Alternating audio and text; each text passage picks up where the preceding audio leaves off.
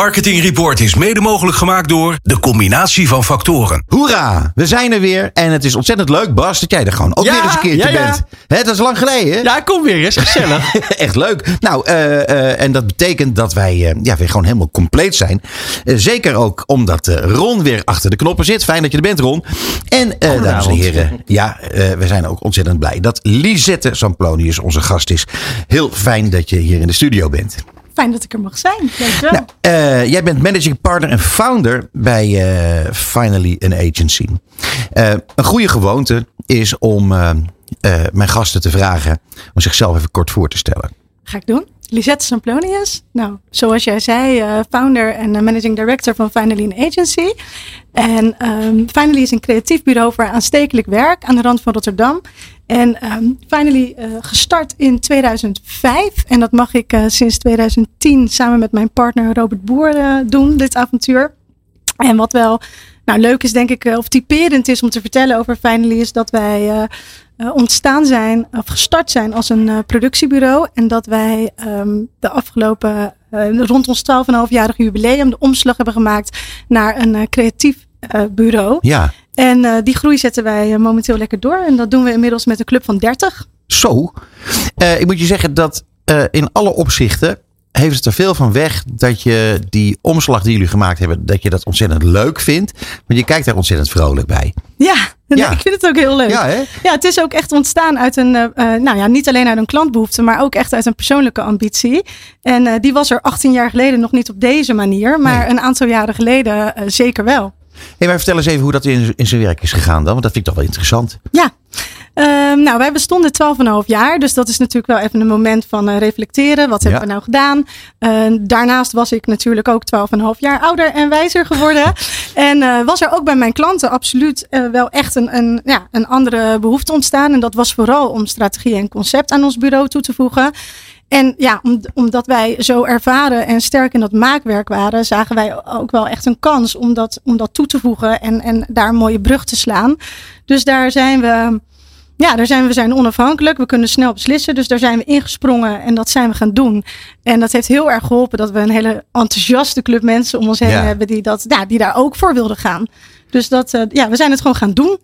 Kijk Bas, die komt Ja. nu al gelijk met een Ja, ik vraag. een Lekker vraag hoor. over jullie portfolio. Ik ben er bij jullie eh, eh, langs geweest. En als je bij jullie bureau komt, dan kan je ook een beetje zien wat voor soort klanten jullie hebben. En eh, jullie zijn in die bijzondere omstandigheid dat je verschillende van jullie klanten bij elkaar kan doen in een glas met een klontje ijzer bij en misschien een schijfje citroen. Dan heb je een heel lekker drankje. Want jullie werken onder andere voor de wereldmerken Coca-Cola en ook de Kuiper. Ja. Dat, dat zijn toch joekels van merken Ja. die ik eh, in alle bescheidenheid eh, niet per se meteen associeer met, met, ja, met, met een bureau. Wat, ja, ik ben niet het allergrootste bureau van Nederland. Nee. Het is een enorme prestatie. Ja, ja zo, zo eh, voelen wij dat ook. Zo ervaren wij dat ook. Daar zijn we ook heel dankbaar voor. En dat is, dat, en dat is ook al heel lang zo. Want voor Coca-Cola bijvoorbeeld werken we nu al bijna 15 jaar. Wow. En dat eh, als een preferred supplier. Maar dat, dat heeft, ehm, nou, denk ik, vooral mee te maken dat die relatie is ook ontwikkeld in de afgelopen 15 jaar. Dus we zijn daar gestart ook als productieagency.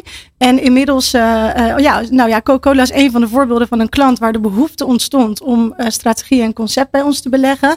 Dus zij zijn ook wel eigenlijk een van de aanjagers geweest van onze creatieve groei. En komt dat, eh nou eerst nog twee vragen, heel kort. Eh, A, ehm, hoe werkt dat? Je zit achter je bureau, dat telefoon gaat. Hallo Coca-Cola, eh, we willen langskomen. Gaat dat zo? Of Eh, nee, nee. Het Oh. is, eh, zo is het niet gegaan. Nee, Coca-Cola is eh, ontstaan uit een, eigenlijk uit een tevreden klant die van de ene adverteerder naar de andere adverteerder ging. Dus die kwam bij Coca-Cola terecht. En die was tevreden over ons werk bij, bij het voorgaande bedrijf. Dus die heeft ons eigenlijk uitgenodigd om datzelfde bij Coca-Cola te doen. En op productieniveau, waar we toen starten, hoef je niet vaak niet te pitchen. Zit het meer in een, eh, in een tender, in een Ja. RFP. Eh, zo zijn we gestart. dus En- mond-op-mond reclame. Eigenlijk Ja, de ja, alleroudste vorm van reclame. Ja, en zo, zo gaat het. eh, nou ja, hè, dat is een hele luxe positie. Zo gaat het heel vaak. En we merken dat we daar de laatste tijd, zeker in ons creatieve werk, moeten we daar wel proactief meer moeite voor doen. Maar zo is het heel vaak en heel lang wel gegaan. Ja. En het feit dat Coca-Cola behoefte had aan, aan die stap, komt dat omdat jullie zo goed zijn of omdat de concurrentie ligt te slapen? Of, Eh, hoe ligt, of allebei? Nou, het liefst wil ik natuurlijk zeggen, omdat wij zo goed zijn. En, en Ja. eh, zonder daar eh, hè, arrogant over te zijn, denk ik dat we hele goede zaken hebben gedaan eh, in de afgelopen jaren bij Coca-Cola. Dus we kennen het bedrijf heel goed. Dus we zijn echt van toegevoegde waarde eh, als gesprekspartner, zeg maar. En we weten goed wat er, wat er wel en niet kan en wat er ook in het verleden gedaan is. Dus ik denk dat het zeker te maken heeft met het vertrouwen wat ze ons geven. Ja, of de concurrent echt ligt te slapen, dat durf ik niet te zeggen. Maar ehm, ja, het is denk ik wel echt een. eh, dat zit wel heel erg op de relatie. Daar hebben we lang aan er, gebouwd. bij jullie wordt er überhaupt heel weinig geslapen, volgens mij. Want eh, eh, als eh, Feyenoord kampioen wordt, dan staat de boel dermate op zijn kop dat er niks te slapen valt. Nee. Eh, heb, je, heb je lekker feest gevierd trouwens tussendoor? Ja, wij hebben. eh, ja, nou, ik Ja, heb- Rotterdams ik- bureau, per ja, slot. ja, nou zeker. Het is, eh, het is 48 uur heel groot feest geweest eh, in Rotterdam. En daar hebben wij zeker eh, eh, aan bijgedragen. Ja, heel goed. Dus de, we hebben gisteren met elkaar de huldiging gekeken, uiteraard. Feyenoord stroopwafels gegeten. Ja, we hebben er echt Speciale stroopwafels? Ja, ja, Oké, ja, ja, ja, cool. Hey, maar eh, dan even terug naar jullie bedrijf. Ehm, eh, want ik heb gezien dat jullie zeggen, van, ja, wij stellen de juiste wat als vragen. Ja, Nou, dat maakt me wel nieuwsgierig. Ja. Vertel er alles over. Ja, nou, het- dat, is, dat is leuk. Dat is geen eh, ingewikkeld model. Dat is eigenlijk eh, ontstaan vanuit onze geschiedenis. Dat wij eh, ja, als productieagency in de eerste jaren van ons bestaan heel erg ja, altijd uitgedaagd werden om met beperkte middelen eh, toch zo goed mogelijk werk te leveren. Dus dat heeft ons heel erg eh, nou ja, doen werken eh, om, om naar mogelijkheden te zoeken. Dus eigenlijk de, ja, de mogelijkheden binnen de onmogelijkheden zou je kunnen zeggen. En dat is eigenlijk best wel ook een heel leuk startpunt voor creatieven. Mhm. Dus toen wij die creatieve groei in gingen zetten, zo rond 2017, toen dachten we, nou, dat, dat gevoel, en dat is waar klanten ons van kennen, dat moeten we ook wel omarmen. En ook in onze creatieve producties naar voren zien te brengen. Dus wij gebruiken de, dat vooral als een denkwijze waarin we in het briefings, debriefings eh, traject de juiste wat als vragen stellen om onze klanten te challengen, met name om ze te inspireren eh, in sommige gevallen. En wij eh, doen onze kitchen review, waar we onze concepten presenteren, ook graag aan de hand van drie verschillende wat als vragen. Nou, geef eens een voorbeeld. Kan dat ook? Eh, ja, even. Nou, wat als we een avocado positioneren als een luxe koffiemerk? Of ehm, even denken. Nou, die had ik even op moeten Nou, schrijven. ja, nou nee, maakt niet uit. Maar ik bedoel, eh, en, en, en dat heb je gedaan? Ja. Ook? Ja. Ja. Ja, Ja. ja, ja, ja, dat is ja, zeker. Ja, heel ja, dat nou, dat, is, dat is een van de eerste klanten die, die ook het, hè, want we bedenken het, we maken het, zeggen we. Nou, dat maken deden we altijd al. Dat denken, dat is er, eh, dat is er eh, bijgekomen.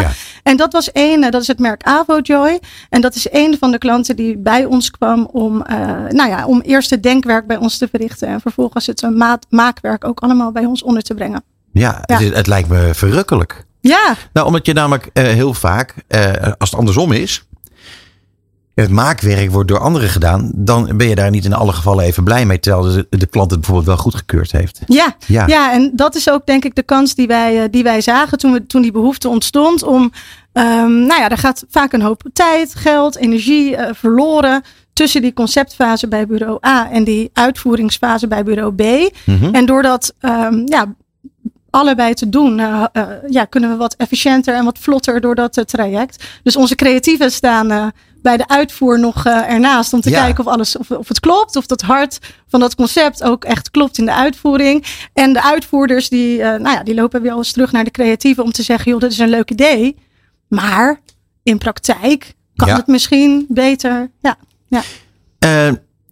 Wanneer is de, die, die, die enorme groei tot stand gekomen? Want eh Bas die zei net wel van ja, niet zo'n groot bureau, maar ja, 30 man, dat is toch wel een middelgroot bureau. ja. Ehm, eh, jullie, jullie hebben op een gegeven moment die, die, die, die omslag gemaakt. Dan komt er een, komen er een heleboel mensen bij. Wat betekent dat voor de cultuur binnen je onderneming? Want ik neem, neem aan dat dat enorm veranderd is. Ja, daar hebben we veel aandacht aan besteed, aan die eh, cultuur. Dat viel niet mee, want de pandemie kwam eh, ook ongeveer in die periode.